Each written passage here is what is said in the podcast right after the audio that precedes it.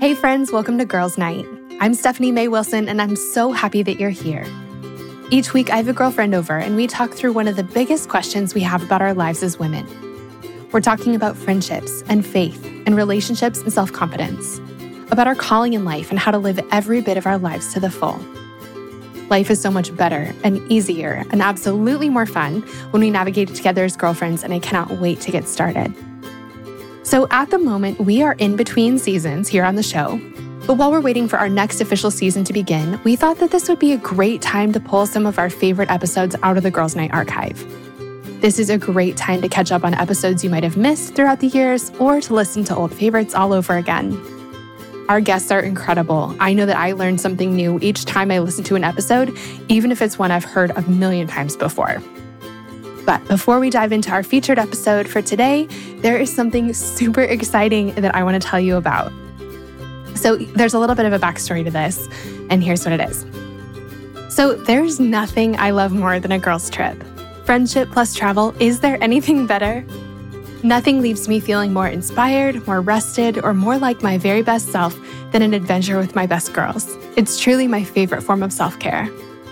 I was meeting up with my best friends at a lake in Minnesota this last summer when we decided that we needed matching girls' trip shirts. Wanted? No. Needed? Absolutely. The problem was we couldn't find anything we liked. We couldn't find anything that was our style, first of all. And then many of the shirts we did find had phrases we just really didn't resonate with. We ended up buying shirts that none of us were particularly excited about, but that worked for a photo or two. And it was while I was on that girls' trip, wearing that t shirt, that an idea came to me. They say that if you can't find the thing you're looking for, maybe you should make it. And so that's what I did. You guys, I am so proud of this, and I've had so much fun working on it. And now I'm so excited to get to share this little passion project with you. So, without any further ado, officially introducing the Girls Trip Gift Shop. In the shop, we have super fun girls' trip shirts, sweatshirts, beach towels, and more to match both your friends and your style. Whether you're dusting off your passport, planning a weekend away, or a staycation at home, these t shirts and sweatshirts make for the perfect accessory and souvenir. They also make for truly incredible girls' trip photos. We made sure of it. To check out this brand new shop and to see all the designs that we've been working so hard on for months, just go to girlstripgiftshop.com. Again, that's girlstripgiftshop.com. And for a limited time, if you use the promo code GIRLSNIGHT at checkout, it'll give you 10% off your order. Again, that's girlstripgiftshop.com, and the promo code for 10% off your first order is Girls Night. Friends, here's to more adventures with the people we love and to wearing really cute shirts along the way. Okay, now without any further ado, let's dive into the episode. All right, friends, I am so excited for who we have on the show today. I am sitting here with my dear friend Janine. Janine, welcome back to Girls Night. Oh my gosh, I can't believe I get to be here for a third time. I'm so excited. I feel like it's pretty appropriate that we have you back um, because we've talked about this in your previous episodes, but like truly, I, I had been sitting on the idea to start a podcast for a while, but it wasn't until you and I went to dinner that I was like, okay, my friends are amazing and I get to be part of the coolest, most inspiring, most encouraging conversations. I need to start recording these. Mm-hmm. Um, it really was our conversation over dinner. I was like, I wish I could have one saved this so that I could go back and listen, but then also like share it with friends. And so anyway, I feel like so much of the Girls Night podcast can be traced back to you. So I'm so glad to have you back. I I always think about that. I obviously cannot believe that that was like 6 years ago or whatever the crazy number is nowadays. Yeah. But I do always think about like what a sweet serendipitous night that was mm-hmm. and love that it um one, you know, kind of affirmed that you needed to do this, but then two, created a friendship, which is so, so no, great. I know. I know. I love it. Um, so, uh, for women who don't know you yet, can you tell us who you are, what you do, and a fun fact about yourself? Sure, of course. Hi, everyone. I'm Janine. I live in Nashville, like Stephanie. Um, although I'm from California, I always like to say that because I love my home state. I'll probably never move back, but I love it. Um, I'm 32 almost just said I was 33, which is aging myself, which I'm not going to do. I'm 32. Um, I'm single, mostly by choice, partly by circumstance. That's another story for another day. Um, I have a sweet dog named Amos who I adopted during the pandemic. So I am part of that stereotype who got a dog during COVID. He's the best though. And I'm also a travel planner and content creator, mostly kind of focused on the travel slash faith space. Um, and okay, so this is the third time I've been on your podcast, which uh, blows my mind. Um, I had to go back and make sure I didn't repeat a fun fact because I totally would have. So, a fun fact this kind of feels like a cop out, but I spent two years solo traveling around the US and Europe. So, I think that's my fun fact for this episode. That's a great fun fact. And it's totally appropriate for what we're talking about. Yeah.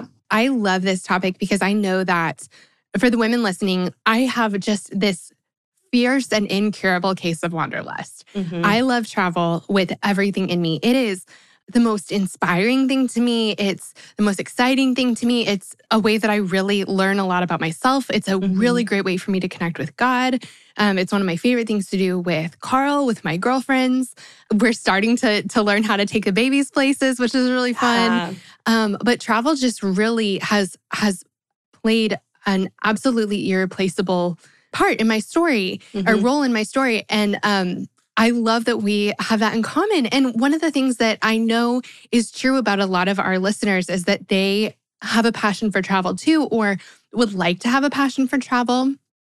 But it is an expensive hobby and it's a time consuming right. hobby and it's an intimidating hobby. It's the barrier to entry is is pretty high and it's something you have to like uh, it gets easier, but like also you still have to do the logistics. You still have to pay for the plane ticket every time. And so it is kind of a hard thing. And so that's why I wanted to, to bring you on the show. I love the travel that you've been doing. And my favorite thing is that you've been doing a lot of it by yourself. And that's the other piece is that not only do we have to pay for travel and find the time for it, but a lot of times, like this is absolutely true for me and has been true in different seasons. Like we don't have someone to go with. Yeah. And so, like, you know, you may be in a different season of life than your friends, or have different budget than your friends, or have different priorities than your friends at different mm-hmm. times. And so, it, finding people who are in the exact right spot as you, who want to go to the same places as you, is really hard. And you haven't let that stop you. And so, I want to like back up in your story. Tell me, how did travel become such a regular and important part of your life? It's a really, really good question. Um, I think when we first chatted, the first episode I was on, um, I had like just finished paying off my student loans. Um, and then uh, I'd spent a year kind of saving up because I knew I wanted to do a little traveling. And then I quit my job to pursue doing that and it was terrifying. Um, eh, to backtrack a little i i knew when i got out of debt that i wanted to celebrate somehow and so i told myself hey i'm going to go to london for two weeks. I've always wanted to go. It's going to be amazing. Um, and it kind of just morphed into which i'll get into in a little bit but like i ended up kind of feeling like I was supposed to travel longer. I kind of had like a gut instinct, which felt very silly at the time, but I said yes to it anyway, um, which, like I said, kind of required me quitting my job. Um, it was complete leap of faith, um, but I felt something just kind of deep in my bones telling me that I needed to travel longer than the two weeks I had for paid time off at my current, the job I was in at the time. So, kind of long story short, I ended up spending quite a bit of time solo traveling around Europe. I did a four and a half month trip to start and ended up getting a part time remote job, which allowed me to. Um, I kind of had a decision to make. Like, I got this job and I was like, well, okay, I can move somewhere um, and keep doing this job. Or since I don't have the overhead expense of rent and stuff right now, I could continue traveling. So I decided to continue traveling and did some stateside travel, visiting friends and family. Um, did a big road trip out to Nashville from California and back. And all sorts of things. I went back to Europe uh, for another four months. And at the end of that, it was about two years. Um, I kind of was ready to have a place to call my own. And so landed back in Nashville. Um, and it was only a few months before COVID hit, which obviously I couldn't have predicted or imagined that that would happen. But I'm so grateful for the timing um, that I landed somewhere totally by the grace of God. Because again, like I had no idea that was going to happen, but it was just so beautiful and it was the right timing and everything like that. Um, so while I didn't travel nearly as much, just like everyone else, we didn't really travel in 2020, um, maybe a little bit here and there to see family and friends. Um, and same goes for 2021. I really just spent some time visiting friends in, um, where did I go? North Carolina. I went to New York City. I did spend a week in Alaska last summer. And that was pretty incredible. But but beyond that, I didn't do nearly as much travel as I had previously. But what was really cool was last summer I found myself um, kind of in a position to help others with their own dreams for travel, which is not something I thought that I would get to do apart from just sharing about my own travels on Instagram, essentially. But a friend reached out to me who um, had never traveled solo, but really wanted to take a trip to New York City for her 30th birthday and didn't want that limitation of not having another person to go with her to keep her from doing it. And so, um, yeah, she came to me and she's like, I want to pay you to help me. And I was like, oh, no, no. I'm very bad at receiving. And I was like, you do not have to do that. She's like, no, you have expertise. You have stuff you can teach me and help me so that I can feel confident to go do this. I want to. I want to pay you. And so I was like, oh gosh, okay. It was very uncomfortable. But it was so wonderful to get to work with her and kind of help her not only plan but like execute her trip. She calls me her hype girl because she would when she was on the trip she'd post on Instagram and things and I'd like comment and react to her stories and just be like so stoked for her doing something that she once thought would be extremely scary, extremely daunting, didn't know if she could do it, but she was doing it. Um, so yeah, it's been really cool to see something that I was just personally passionate about and experience in having having you know, solo traveled myself for an extended period of time, turning that into something that like I can use to now help more and more people explore the world, um, ideally more confidently and more easily as a travel planner. So it's really fun because I get to still travel myself while helping others do it as well. And it's just kind of a really cool for, full circle moment. Um, so I guess, yeah, that's kind of how travel started being a big thing and continues to be a big thing in my life. I love that. well, yeah. So we talked about, you know, it is it's really frustrating when you have these dreams of going somewhere, doing something, and you don't have someone who can go with you. Mm-hmm. And this can happen for so many different reasons. Like it's not that you don't have people, it's not that you don't have people who love to travel, but all it's like all the stars have to lie align mm-hmm. for someone to be able to like take the same amount of time off as you and like yeah. not have already spent that time elsewhere or to have that in their budget at the same time that you do. It's just a lot has to happen. Mm-hmm. Um, and so I love that. Like, I love the independence of getting to say, I want to go to this place and I'm going to go to this place mm-hmm. um, instead of like it, it's just such a quicker path to getting to explore the world, like you said. Mm-hmm. And so I wanted to know, like, before you traveled solo, how did you feel about it? Mm-hmm. And then now that you've done it, like, how do you feel about it now? Such a good question. The truth is, before I did it, I was terrified. I was really, really scared um, at the thought of solo travel, especially you know the, the potential for long-term solo travel. Um, I, there were just a lot of questions I had to ask myself, and it was just thinking of like being alone for that much time was a little daunting. I'm a little bit more on the introverted side of the scale, so um, I don't mind being by myself, but but that's in like small doses, right? For like weeks on end. Mm-hmm. Um, so yeah, for one, I had to think like, okay, there's a lot of time alone. Am I going to be lonely? Um, how will I make sure I'm safe? Will I get bored? You know, all these sorts of questions that I kind of had to ask myself. And I just didn't know. I didn't know what was going to happen or how I was going to feel.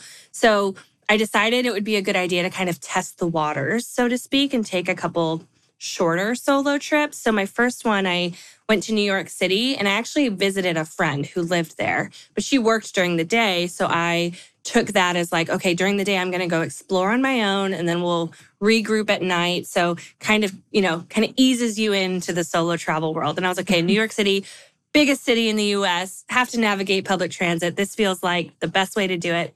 And I ended up loving it. And it was the perfect way to kind of start into that kind of figuring out how to get around on your own and making decisions for where you're going to go, what meals you're going to eat, all those sorts of things.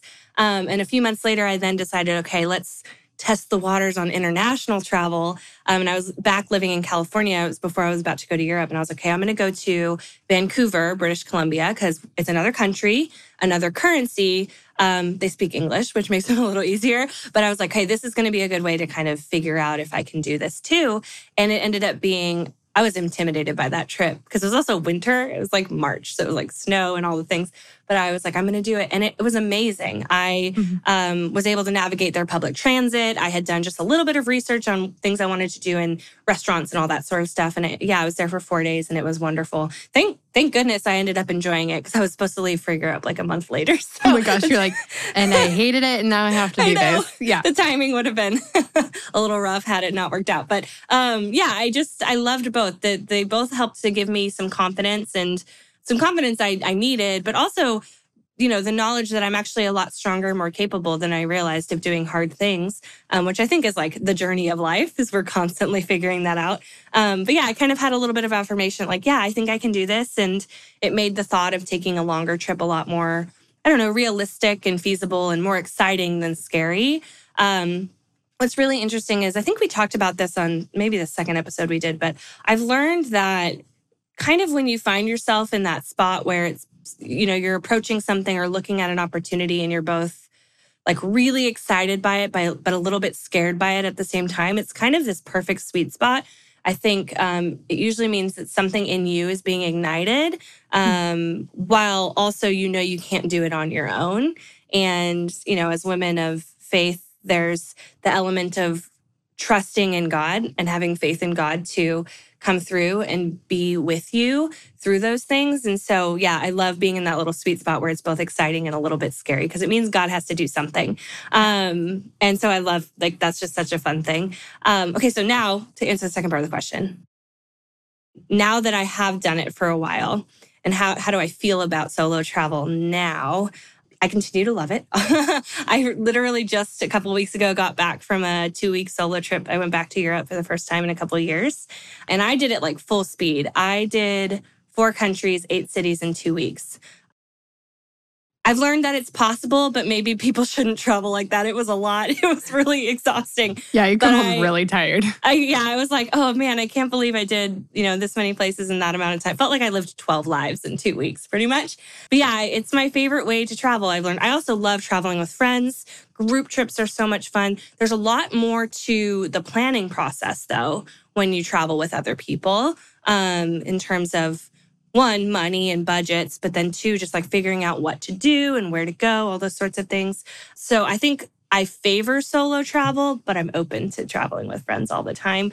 But I love that solo travel kind of pulls you out of your comfort zone every time. It doesn't matter how much you do it, how often you do it, anything like that. It pulls you a little bit more out of your comfort zone and it gently forces you to be more flexible, to learn how to go with the flow, which was something I really needed to learn um, a few years ago, especially. But then also it helps you grow in some really cool ways that you might um, not have otherwise. And so, yeah, and it's, I love it too because it's basically how my now travel business got started was just because I decided and said yes when I felt like God told me to go take a big solo trip. And um, like I said, it's a really full circle moment. And uh, my mentality now is if I can just help one other single woman or any woman really feel like she can do it if she wants to, I would consider all of the mishaps and misadventures that I've experienced, because there are definitely a few. Um, I would consider them all totally worth it because I know when you come out of a solo trip, the the confidence and the the belief in yourself that you end up having is just I can't even put words to it, but it definitely just makes you realize how strong and capable you are of doing hard things. I love that so much. One of the things that I was thinking about is it's a really great opportunity to practice two things that I think we're generally bad at as women and there are definite exceptions to this. Uh, not all of my friends are bad at this but i i it's something i've really been working on over the years is figuring out what i want and communicating what i want. When it's only up to you to decide like what do i want for dinner? What do i you know where do i want to go? What do i want to see? Like you actually have to get in touch with your heart and your mind and your body. And like those are things that are that's really hard for us. You know there's no one else to accommodate. Um and so you actually get to say like you know what do i want to eat for dinner? And but you also have to say what you want to eat for dinner. And i think that that's a really great exercise in getting to know yourself better and then mm-hmm. advocating for yourself. Mm-hmm. i will say just as a funny thing when i was on some of the longer trips i did hit bouts of like decision fatigue where I was like, I do not want to have to think about where I'm eating because you know, two to three meals a day. Thinking about that was a became a lot. So there were a few times. this is like so embarrassing to admit. I've said it on Instagram, so I can say it here. But there were some nights where I was like, I'm just going to McDonald's. I'm in Paris and I'm going to McDonald's, but it's what's happening because I don't want to think about it. Um, so the decisions can become a lot, but the more, if you can do a little bit of research on the front end, it makes making decisions a little bit easier once you're actually traveling. That is, Carl and I were just talking to someone about that, about uh, fast food in other countries. And we will both say mm-hmm. we think it's better. Oh, it is. And like, I mean, I have absolutely I ate a lot of McDonald's in Thailand. Like it just it happened to be, you know, where we were working. Mm-hmm. There was a McDonald's at the end of the road. That for some mm-hmm. reason it was better. It'd be like the end of the day and we'd be hungry. Um, and then also probably my worst claim to fame. when you're gone, uh, when you're away from home for a really long time, having something that just tastes familiar um, yes. Especially if you're in a country that like the flavors are really different from the ones you're used to. Mm-hmm. It is so comforting to have something that's familiar. And so um, we actually found a Chili's in uh, India, in Bangalore. And when I tell you that we devoured that skillet queso and it was like the best thing ever, uh, like I'm, it's true. It is really true. No, it's very true. Yeah. And especially like you said, when it's long term and you're like, I just want something where I know I know what I'm getting. I don't have to make a ton of decisions. It's sometimes it's the it's the right thing to do in the moment. yeah, yeah. um, well, okay. So, did you? I want to know two of the things that you mentioned. Two of the kind of the fears were being lonely and then mm-hmm. safety. And so, I want to mm-hmm. just talk mm-hmm. about those things really quick. Like, did you feel like do you feel lonely when you're traveling, and kind of what do you do about that? So, yeah, let's start there. Yeah, that's a great question. Yes and no. It really depends. So I think the longer your trip is, the more um, room there is to feel lonely. But there are definitely things that you can do to one get out of your comfort zone a little but to meet other people so um, one of my favorite things especially in europe um, hostels are a great way to meet other solo travelers. Um, and there are so many, I think hostels for a really long time got a really bad reputation of like being unsafe or unclean or anything like that. But, you know, there are so many really wonderful, beautiful, kind of like boutique hostels out there, especially in Europe, like I said. Um, even just on my recent trip, I stayed in the same hostel in Rome that I stayed in last time I went and it's beautiful. It has like a rooftop and the rooms are super nice. And I met other solo female travelers. I always do female only rooms just because that's my my jam. Mm-hmm. Um, and it's great because I meet all these other solo travelers. And what was really interesting was last time I went, the solo travel demographic was kind of early 20s. So I was kind of on the higher end. I was like 27, 28.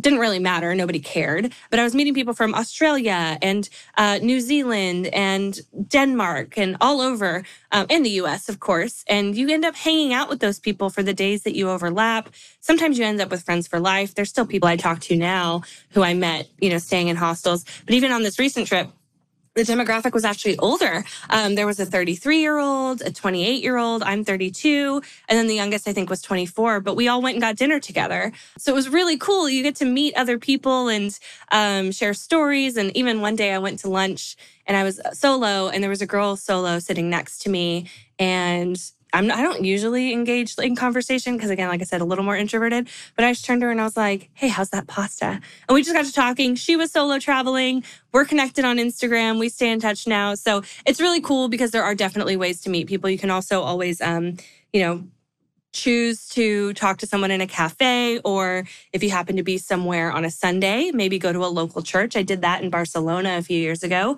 I went to a church, ended up meeting people, and then I went salsa dancing with them. So, you know, things that I couldn't have imagined doing, but because I chose to put myself in a position where I could meet other people, um, it helped with some of the loneliness. I think a big thing too with loneliness is if you can do the work before you go travel, in terms of like being comfortable being on your own, that really helps. So I know some people avoid doing anything alone. They don't even want to go to a coffee shop solo.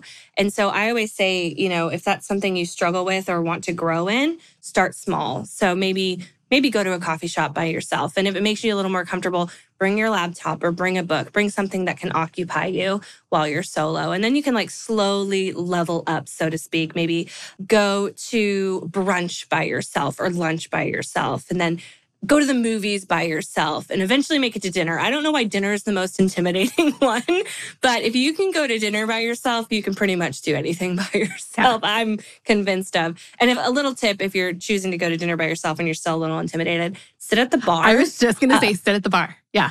It's the best. Mm-hmm. One, you can still like bring a book or something. A lot of people do that. Um, but two, usually you get to engage in conversation with the bartender, the person who's taking your order. Um, it helps you feel a little less alone in that. But I'm telling you, if you can like kind of move your way up up that little like I'm not going to call it a ladder, but like, you know, those levels of doing things on your own and getting more comfortable, a solo trip will be so much easier. And I think I would also say something I really had to learn in some of my solo travels was like acknowledging how I was feeling in the moment. Um, so if there were days where I was lonely or kind of feeling off, I really needed to admit it to myself and not try to push past it just for the sake of not feeling it. Because I think when we're honest with our feelings and our emotions, it's a lot easier to process through them and therefore move past them. And so loneliness, I think, is a part of life in general. It's definitely a part of solo travel, but there are are definitely things that you can do to make those things less lonely. I love that. There are two things. When I was in college, it was kind of the peak of when my relationship with myself was the hardest and kind of the mm-hmm. ugliest. Mm-hmm. And mm-hmm. I remember kind of around the around the time of my book, The Lipstick Gospel, when all of that was happening, mm-hmm. one of the things that I spent a lot of time thinking about was how to enjoy my own company because yeah. that's something that I had never done. Like I wasn't mm-hmm. friends with myself. I didn't like doing stuff by myself. I didn't like being by myself. I didn't like hearing my own thoughts. Like I just it's like I always needed someone else around to sort of drown yeah. out my relationship with myself and that's something I really worked on. Like I worked on mm-hmm. having projects that were just mine or like time that was just mine and you know worked on the way that I talk to myself and the way I treat myself mm-hmm. and it really is so cool because now I I really enjoy my own company and that's yeah. just something that I don't think we think about very often. The mm-hmm. other thing is that I had sort of this a, a misconception that I think a lot of us have when we get married and or move in with a roommate like i mean there are all different scenarios where we kind of have this idea but i kind of thought that carl was going to be around to do anything i wanted to do like anything i wanted to do he was going to be available interested like he's he was going to be able to do it with me and I remember it was like this summer, shortly after we got married, and he had his daily schedule of like tasks was less mm-hmm. flexible than mine. And so it's the middle of the summer. I wanted to to just like take a break and go out and go for a walk or like go have lunch somewhere or like do something fun.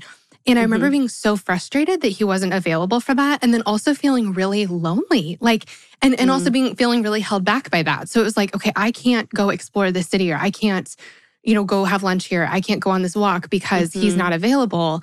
And I realized, like, even when you're married, you still do things by yourself. Mm-hmm. And it's a mm-hmm. good thing to do things by yourself. And so I had to learn mm-hmm. how to, mm-hmm. like, have have Stephanie days and have, you know, activities that I do by myself. And even now, one of his big like hobbies is golfing, which is very time mm-hmm.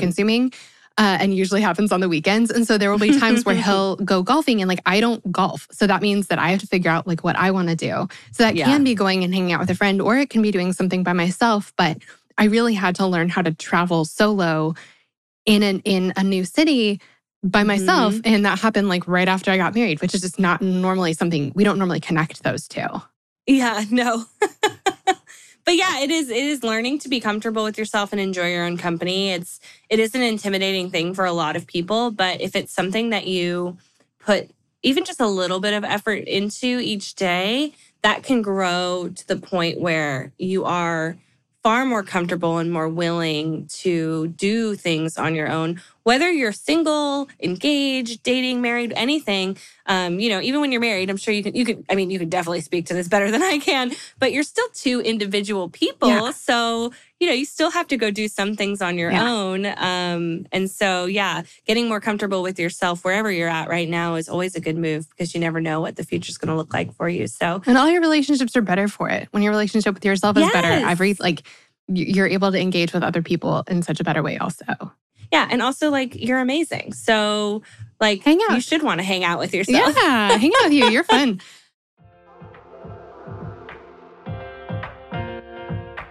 This show is sponsored by BetterHelp. As many of you know, I recently wrote a book, and while it was the most rewarding project of my career so far, it also came with a lot of hard work and long nights. And sometimes when things started to feel a little bit overwhelming, I needed to get a few things off my chest so I could clear my mind and keep the writing process flowing. And the thing that helped me so much to sort through those feelings was therapy. Now, tell me if any of this sounds familiar. Maybe you're going through something really hard right now, a big loss or a gigantic life transition. Maybe you frequently feel anxious, depressed, overwhelmed, or just generally discouraged. Maybe you really, really, really want your life circumstances to change, but you don't know how to actually change them. Or maybe you're feeling stuck as you try to work through your past, navigate your present, or figure out your future. Friend, if you can relate to any of this, you're not alone. I've been there, and therapy has been the thing that has helped me more than anything else with all of this. In the last 10 years or so, I've learned that strength isn't proving I can do it on my own, it's knowing that I don't have to. I'm at my strongest when I have a full support system around me, and an essential part of my support system is therapy. Therapy can be absolutely life changing. That is, if you can afford it and find a therapist you like and trust. But of course, this is easier said than done. And that's why I'm so excited to be partnering with this week's podcast sponsor. Our sponsor for today's episode is BetterHelp. BetterHelp is the easiest and most affordable way I've ever found to find a great therapist. It's entirely online and super easy to sign up. You can get started right away, and if you don't love the counselor you're paired with, switching is easy and it's free.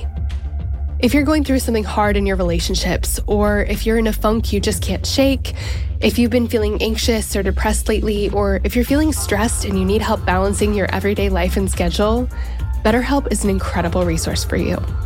And I'm so thankful that they've given me a promo code that I can share with you to make it even easier to get started. Get it off your chest with BetterHelp. Visit betterhelp.com slash friendship today to get 10% off your first month. That's betterhelp, H-E-L-P dot com slash friendship.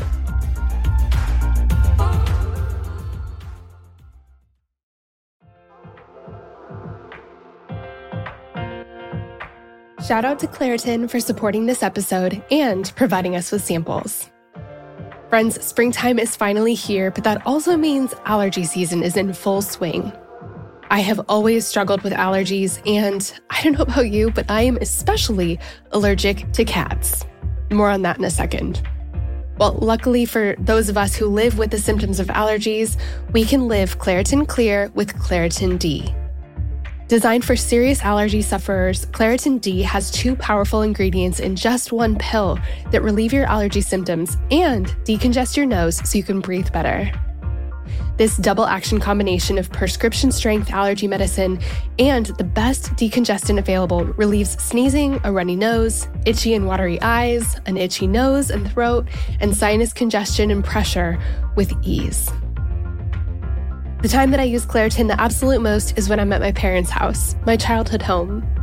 They have this absolutely beautiful cat that they love, and I like, except for the fact that he sheds so much.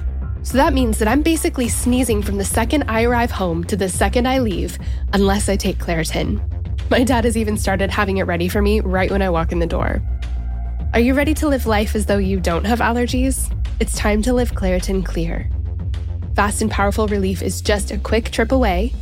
Ask for Claritin D at your local pharmacy counter. You don't even need a prescription.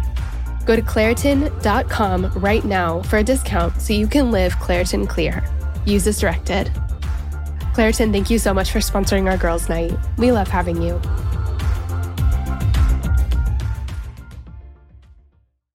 Another day is here, and you're ready for it. What to wear? Check. Breakfast, lunch, and dinner? Check. Planning for what's next and how to save for it? That's where Bank of America can help.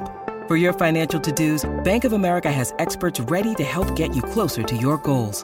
Get started at one of our local financial centers or 24-7 in our mobile banking app. Find a location near you at bankofamerica.com slash talk to us. What would you like the power to do? Mobile banking requires downloading the app and is only available for select devices. Message and data rates may apply. Bank of America and a member FDIC.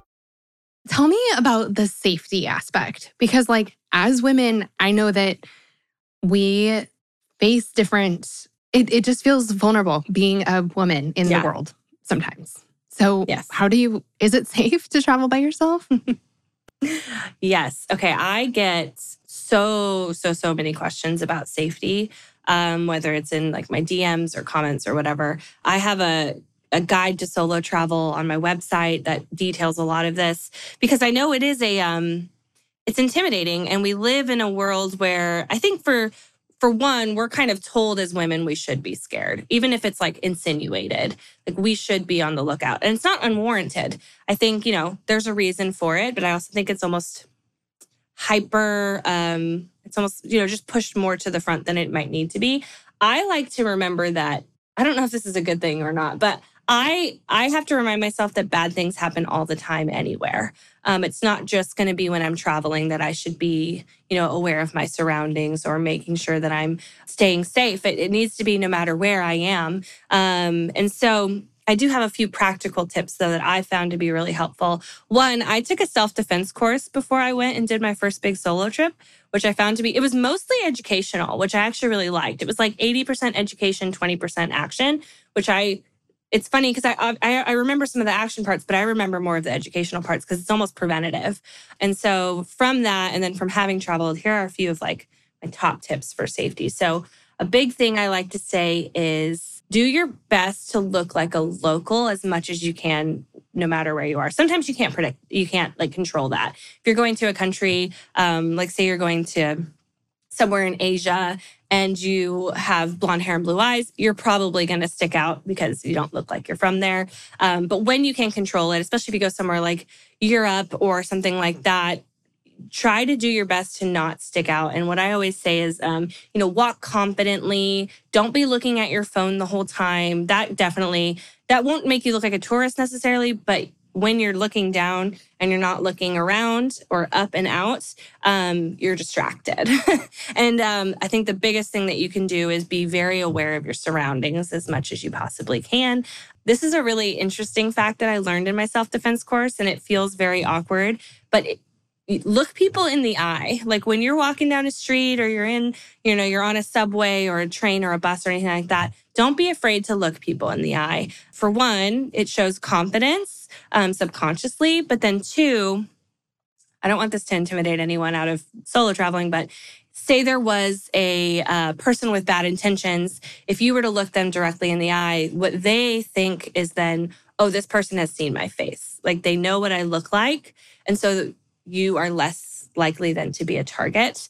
Although that rarely actually happens, but it's always good to just know in the back of your mind. A big thing else uh, too that I always say is like don't wear things that stand out. So like maybe don't have a giant camera wrapped around your neck or like one of those little passport holders, you know those sorts of things that like scream tourist. Mm-hmm. Those are just some like little practical tips. Um, like I said, don't be on your phone the whole time. I mean, I rely on Google Maps when I travel internationally for sure, but I try my best to like scan it, figure out where I'm going, put my phone away, and then make my way. And if I, you know, feel like I need to pull it out again, I will, but I definitely don't want to be on my phone all the time. Um, another good safety tip is to make copies of all of your important documents. So, passports, credit cards, travel insurance, any of that sort of stuff. Have copies both for yourself and for somebody back home. Um, because then, you know, if you were to be pickpocketed, which again doesn't happen that often, or if you were to lose something, somebody has a copy somewhere so that if you needed to go to your embassy or something like that, it all makes it makes that process so much easier. And then kind of like we talked about with the whole loneliness thing, if you want to kind of test run feeling safe while you're traveling, just start doing things solo in your own city. Walk around like like if you're in Nashville, go walk on Broadway. go do that because it's it's awful. I hate going down to Broadway personally. It is a lot. but because you know it's a lot of tourists, but like go do something like that or go to a coffee shop or a restaurant solo because it will not only increase like your awareness and your confidence, but it's going to help you stay safe and if you can do it in your hometown, it will make it so much easier to then go out into new cities and places and feel uh, like you're safer, you're more aware, you're more confident. So I think um, it's just important to remember that bad things can happen anywhere. Just do what you can to be aware of your surroundings. That's the biggest thing because I've traveled with people who are not aware of their surroundings. And I'm always like, oh no, like, let me teach you my way. Just so I want to make sure you know what's happening around you, you know? So, one of my weird practical tips is when I go to like restaurants and things like that, I like to kind of, if I can control it, position myself where um, I can see what's happening around me. I don't know if that's a control thing more than, more than a safety thing, but it's just helpful if I feel like I can see, you know, two thirds of what's happening around me when I'm by myself. So those are some of my more practical tips. What are you like in a restaurant? Like, what are you looking for? Like, what what kind of a like? Oh, good question. Because so the pickpocket thing, that's that's real. Like, and I think that that's. Mm-hmm.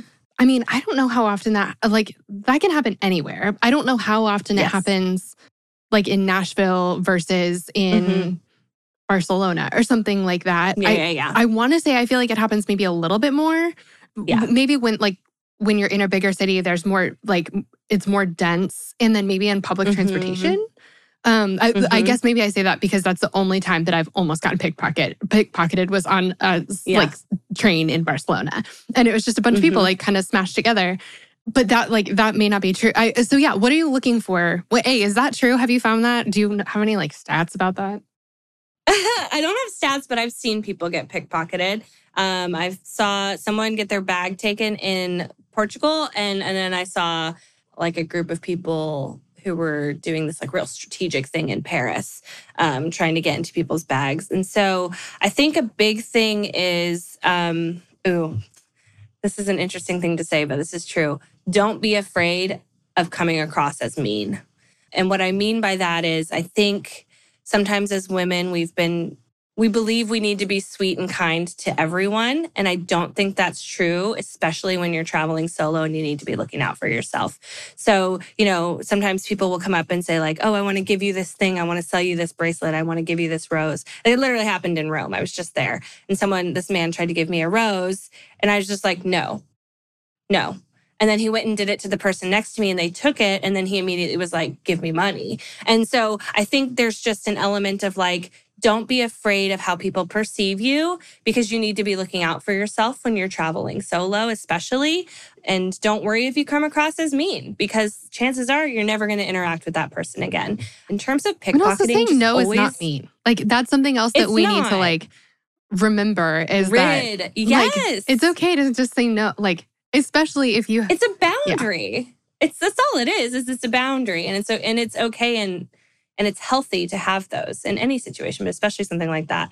Pickpocketing, I think just being aware of your bag, the bag you're carrying. Backpacks are a little risky because people can get into it from behind and you don't see it. So I brought a crossbody purse with me um, that had a zipper top. Mm-hmm. So someone can't just put their hand in, they can't dig into it when I'm not looking. Um, that's always really helpful. Don't carry your really important documentation with you when you're out and about. Like, don't have your passport on you because if that were to get taken, that becomes a huge headache when you're traveling.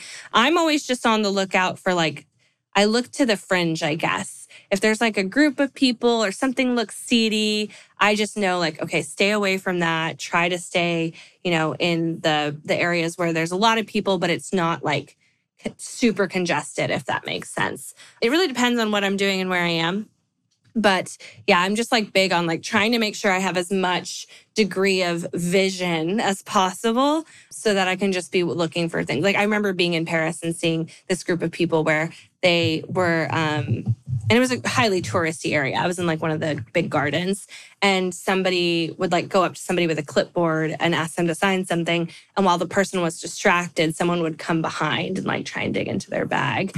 Um and I like just saw it happening, you know, like 30 feet away from me and I was like wow, it's it's amazing how how alert you kind of have to be. So yeah, your alertness just has to be a little bit higher when you're traveling solo, but I don't ever want someone to think like, "Oh gosh, that's scary."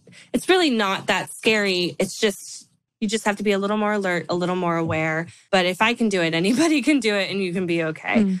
Yeah, just little practical tips for staying safe. Love that. I'm really glad you mentioned a self-defense class too. I did one in college and I need to do it. I need to do another one, but I remember walking out feeling so, it was like a pretty hands on one mm. too. There was like definitely a physical aspect to it. And so I had to like yeah. fight a guy. And I mean, he was like mm-hmm. really padded and everything. And, but it was, it was yeah. really, it was a really big deal. But it, it, the intensity of the course matched the intensity of my fear at the time.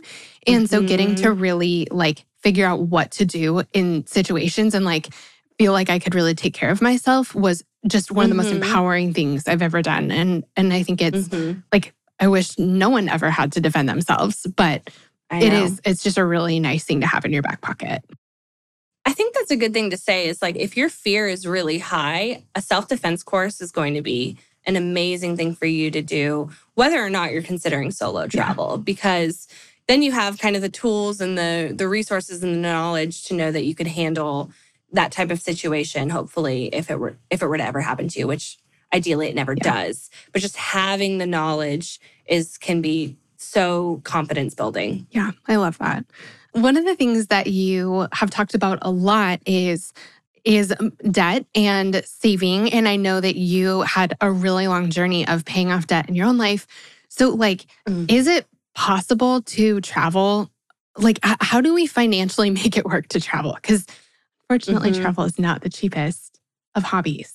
No, no. And it's only getting more expensive, it seems, especially right now. But I mean, you know, the simple answer is yes, it is possible. Um, I think it differs depending on the person and their situation.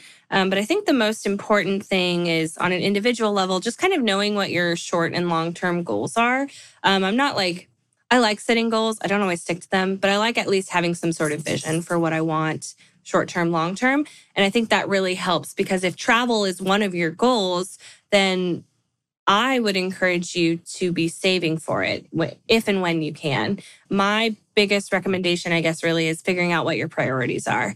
There's a quote that I love to remind myself of often, and it is that we prioritize what's important to us. So if being in a relationship and getting married is really important to us, we're probably going to be dating, which clearly has not been important to me for a while. Um, but then if travel is important to us, we'll make that a priority as well. So whether that means saving up for it or finding a job that gives you enough paid time off.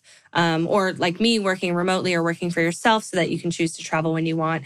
Um, yeah, figuring out those priorities can be really important. And if travel travel is a priority, I think a, a mindset is really important to have. And so um, something I try to do when I'm able, and this doesn't always happen, but you know, if I have a little bit of extra cash each month, then I tell myself, okay, you know, the goal is to save let's say $200 for travel each month if I can. And I look at that as a payment rather than a saving, if that makes sense. So it's like almost, I almost go back into like, I'm paying off debt. I have to make this payment. So I have to pay myself for my future goals of mm-hmm. travel. It'd be the same if you're saving for a house or saving for something else. You just have to tell yourself, this is something I have to prioritize. Some practical tips, I guess, for saving for travel. I do like to try and give those because it's just kind of like lofty to say, yeah, just save for it. But, um, you know, if it's something you really want to do, you can always pick up a side hustle. I did that for many years when I was getting out of debt. I first side hustled to get out of debt and then continued to do so to save for travel. Um, simple things you could do, especially if you're in your 20s or in your 30s. I still do these things babysitting, house sitting, finding little jobs. It doesn't have to be like an actual job where you clock in, clock out. I did tutoring for a year. You could also like sell some things that you might not need. Facebook Marketplace is a great place to make a little bit of money. Um, websites like ThredUp or Depop or Poshmark, if you're selling goods and clothes and things like that, you can make a couple hundred bucks, which is always great over time i think i think being patient with yourself is also important when it comes to saving for goals and saving for travel. You know don't put too much pressure on yourself to have it all figured out and saved up for in 6 months. That might not be realistic. So give yourself a little bit of time but you can totally do it. I somehow miraculously and i don't recommend this because i was kind of a miserable human being at the time but in 20 months i saved $18000 which if I was just babysitting and house sitting, like d- that math is crazy. Um, I was not, I didn't really have much of a social life. So again, I don't recommend it. But it was important enough to me to get out of debt and then to save. And so I did it and I prioritized that. I don't recommend other people do it as intensely as I did though. Um, but um, when it comes to to debt and travel and things like that, I definitely I don't want to advocate anyone go into debt for travel. Like destinations are always going to be there for the most part the place you want to go to will be there in a few years. So if you, especially if you're already in debt, I would not recommend going into debt for travel. Wait until your financial situation is a little bit more stable. And then, like I said, if you can start saving for travel, that's a much better way to do it, in my opinion. Um, however, uh, usually I'm a pretty black and white person, but I don't believe in waiting for everything to, to be kind of lined up perfectly before saying yes. So, you know, it's kind of the whole like don't make your financial situation worse to travel, but also don't wait till you're retired to travel. Um, there is a beautiful middle ground in there. And I think, you know, especially in the US, we, there's this like weird like we feel like we have to do things in a certain order or we feel like we have to do this this this and that before we can do the things we really want to do. That's not true. It's it's a roadmap a lot of people follow. It doesn't mean it has to be the one you mm-hmm. follow. Um, like for me i could have been saving to buy a house but instead i prioritized going to travel for a few years. And I don't regret it at all. I mean, in this housing market, maybe I regret it a little bit, but um, no, I'm just kidding. I really don't. Um, but, you know, just kind of figuring it out and finding that beautiful balance in there where you're making sure you're taking care of yourself and your finances while also making sure you're not putting off some of your dreams and your your your wants um, for a future date that might not even come.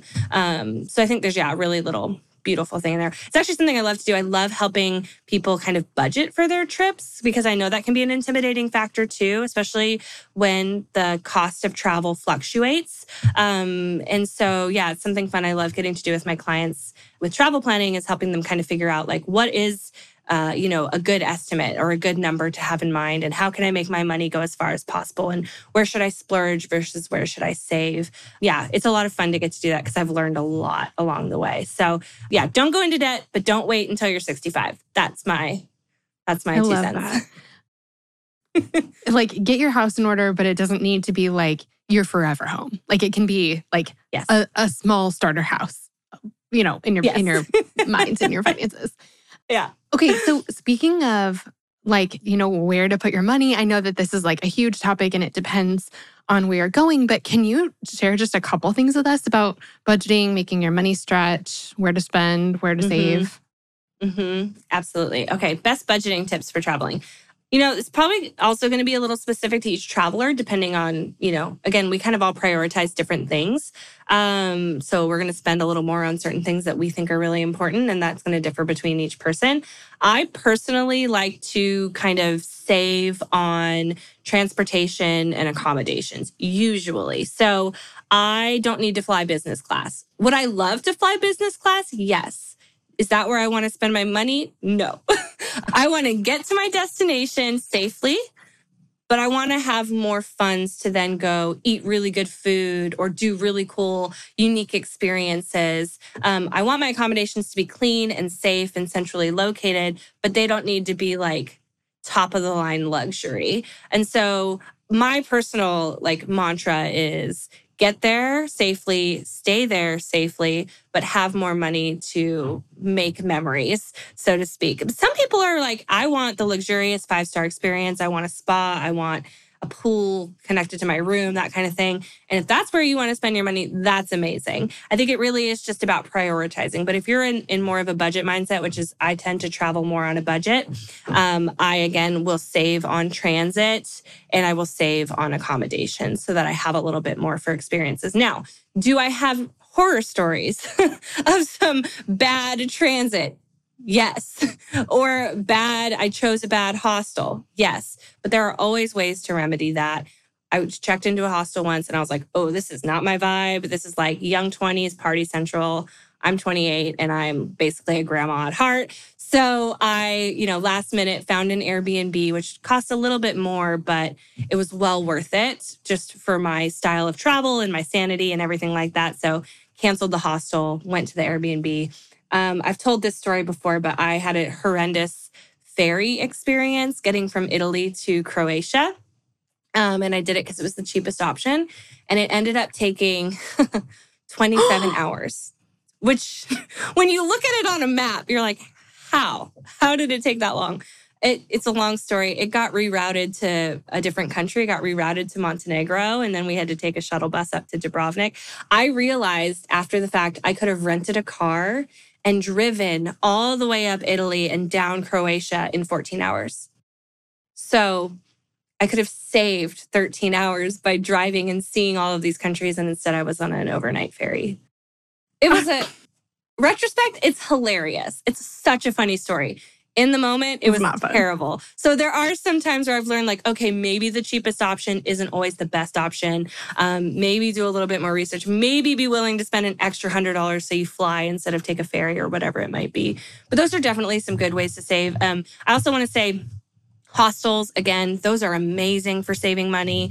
Um, depending on where you go, hotels and Airbnbs are right now, hotels and Airbnbs are almost the same, which is kind of wild because a few years ago, Airbnbs were much cheaper. But I think um, people with Airbnbs have been slower to reopen, um, just given the times that we're in. And so they're almost the same price. So on this last trip, I stayed in a couple hotels and a couple hostels.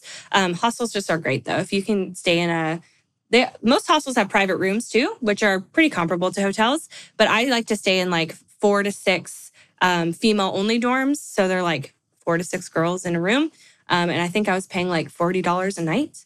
And it was super nice, super clean. Again, I was meeting other solo travelers. So that's a great way to save money. Um, and then another way to save money is not feeling like you need to eat out for every meal.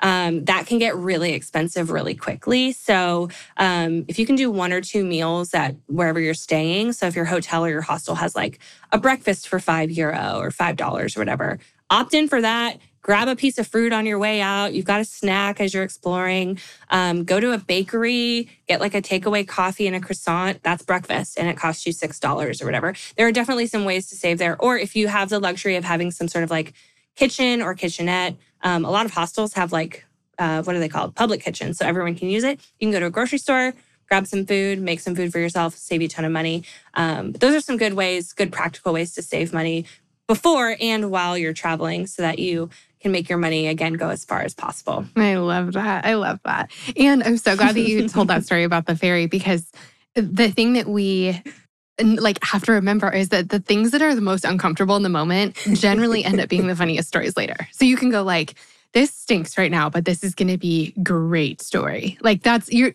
you're always going to tell that story. So yeah. I I I just I feel like I have to say I have two of those stories. Both happened in Ireland on different trips. One was, and I think you probably remember this one. One, the first time I went to Ireland, my car broke down in the middle of nowhere. Um, that was fun. It wasn't fun at the time. It's hilarious now. Um, and then on this recent trip, so literally this was I don't know three weeks ago. I um I was down at a lighthouse on this like really remote area uh, of of northwestern Ireland, and a bull and cows surrounded my rental car. I was down there by myself, and it was like the sun was going down. It was this whole traumatizing thing, and the bull ate my windshield wiper off my rental car, and I was um I was petrified because. I don't I'm a city girl and I wish I I love cows but I don't know how to handle them especially bulls. I'm like they're territorial, right? Of over their lady their lady cows. And so I was like I don't know 100 yards away just watching it happen and I was like I don't know what to do. So I had to call my Airbnb host and she came down and basically rescued me. I cried. I cried when she got there. Now it's hilarious. It's hilarious. In the moment it was so scary. were you in the car as this was happening or you were No, I was outside of it. I don't know if it would have been. Sca- I I don't know if it would have been scarier being inside the car or not. I think I would have probably just tried to drive away. But being that I was away from the car and there was nobody else down there, I was like, I don't know what to do. I think if I don't want to go toward the car because I don't want to like intimidate the bull. I don't know. Again, I have they no did not cover this in my self-defense class. That was for humans, not for bulls. They did not. they did not. Oh my god, that is so amazing. That is so amazing. But again, funny. It's Yeah, so funny yeah. now. Um, I love that so much. Um, Janine, do you the last thing I want to ask you, because I know that you have Mhm. like thoughts and feelings about this. Um, we we Mhm. talked about this a little bit, but I know that there are women who have dreams of traveling and they're putting them off for for one reason or another. And maybe it is like, you know, I need to get this Mhm. part of my life sorted out or I need to do this or whatever. But then it I, you know, I know for a lot of women that I've talked to, it's like, I don't want to take this trip by myself. I want to take this trip once I have a Mhm. person, my person to do this with. And so tell me tell me your thoughts about that. Yeah. Okay.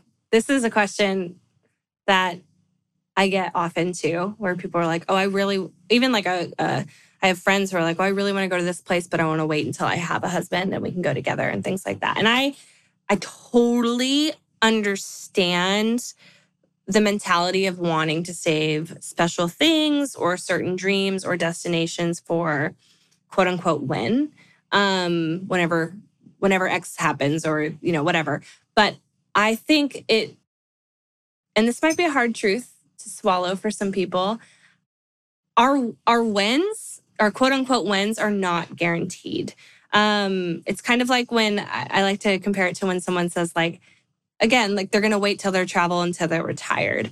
Um, one, like you might not even live that long. Hopefully you do. I pray you do, but that's not a guarantee um, because life's hard and things happen that are outside of our control all the time. But um, yeah, and I think something else to think about is, you know, statistically, most people are going to get married. So that's something that's something that's, you know, good if you are waiting for somebody to go do something. But at the same time, what if, you know, it turns out that your future partner doesn't want to travel or that's not a dream that they share with you? Because, you know, you're probably going to align on a lot of things when you get married. Doesn't mean you're going to align on everything. And so, what if that happens and then, like, the place you've been waiting to go, they don't even really want to go? It Doesn't mean they won't go with you, but it might not be the same. So, I just think there are a lot of unpredictable variables um, that exist when you're waiting for a certain time to do something that you really want to do. I try to be really gentle with people with things like that because I know that people hold those things very closely to their, their hearts. But my real talk advice, so to speak, would be just don't wait. Like, don't wait for someday or for um, something to happen before you say yes to the things that you really want to do. Um, I think it, some things are sacred and some things you should wait for, absolutely. But, you know, if you've always wanted to go travel to, I don't know, South Africa, or you've always wanted to zip line through Costa Rica, or you've always wanted to take a river cruise in Europe, like if you have the means to do it and the desire is strong, then you should just go do it because you can always go back yeah. and do it again with your future partner. So yeah, do the thing the things that you feel led to do and say yes to the destinations or the trips or the dreams that you have because I've learned if anything the chances are that you were given those desires for a reason. So yeah, just say yes and stop waiting because um, so like I said, some things are worth waiting for, but some things I think it's okay to say yes to yourself in your season and know that you can always do it again. So yeah, that's my I advice there. One of my favorite cities in the whole world is Rome. And I mean, a mm-hmm. giant reason for that is the fact that I met Jesus there. But it's just mm-hmm. one of my mm-hmm. favorite places ever. And um, it's so cool because I mean, I obviously went before I met Carl, and like that was an enormous turning point in my life. Um, it's cool though, because about mm-hmm. six months later, maybe less, like four months later after I was there, Carl was in Rome um, with his friends doing a big trip. Oh, and yeah, we both got to have that experience separately. And um, we both were having just mm-hmm. kind of this like pilgrimage time in our life where we were finding out a lot about ourselves and about yeah. God and growing a lot. And, you know, like we've talked about so much, all of those experiences have made our individual lives so much better and our lives as a couple so much better. Mm. Um, but it's really cool. A mm-hmm. couple years ago, um, we got to go back to Italy together and we were in Rome together. And it was so much fun to get to talk about like you know what we what we'd seen and what we'd experienced and to experience and see new things together. And just because you do something yeah. you know and and the year before i got to take him back to spain and spain like he'd been to spain before but not with me and i'd been to spain before but not with him. And i got to introduce him to like my host family and i got to i mean it just was this amazing it, it just it, just because you've done it before doesn't mean you can't do it again and yeah. yeah, I think we're so every time we travel, every time we step out of our comfort zone and experience a new part of the world, meet people who are different from us, people who are the same as us in so many beautiful ways, like mm-hmm. we are, are better people because of it. And we take that into our, our relationships and they're so much better for it too. Absolutely. Oh, Janine, okay, I could talk to you about this forever. Um, I am going to link to everything, all of your information, all of your contact, everything uh, in our show notes. Mm-hmm. Um, but seriously, thank you so much for coming on the show. Thank you for being such an inspiration to all of us. Um, and I'm just so glad that our Girls Night community gets to know you and that that you're a part of it. I am so glad. I'm still like kind of flabbergasted that I get to be here one more time and talk about something that I've, you know, has become a passion I never knew that I would have. And that's to help other people, you know, realize they're just so much more capable and and they have the abilities and um, they can learn the confidence to to go and do hard things. And if if a hard thing to them is solo travel, then I would love to get to help people realize that they can go do it. So, yeah. And if anyone ever needs a pep talk or advice or wants any one on one help, just reach out to me on Instagram. I'd be happy to help you figure out where to go, what to do, how to make a budget, any of those things, because the world is big and God has made a lot of really beautiful things. And there's so many beautiful cultures and people um, that, yeah. And we, we have the opportunity nowadays to go and enter into those things. And so if I can help anyone do it, I'd love to get to do that. So thank you for having me on, Stephanie. It's always a joy to get to talk to you. I'm so same, glad we're same. friends. Thank you, friends. Friends, thank you so much for listening to today's featured episode. I cannot tell you how much it means to me to have you here at Girls Night. Before you go, I would love it if you do two quick things. The first is to subscribe. Subscribing to the podcast is the best way to make sure you never miss an episode. It's also a way easier way to listen because it's a way of sort of bookmarking the podcast. You never have to go looking for it again. Your app will just automatically download the next episode when a new one's released. The other thing is that it would mean so much to me if you would take just a quick second to leave a rating and a review for the podcast. The way that iTunes knows to suggest the podcast to new people is by the ratings and the reviews. That's how we invite new friends to our girls' nights. So, would you do me a huge favor and take just a quick second to leave a rating and a quick comment about how you like the podcast so far? It would help us out so much. And thank you so much to all of you who've left those beautiful five star reviews already. It means the world to me. All right, friends, that's all we have for today, but we'll be back next week with another episode of Girls Night. I'll see you then.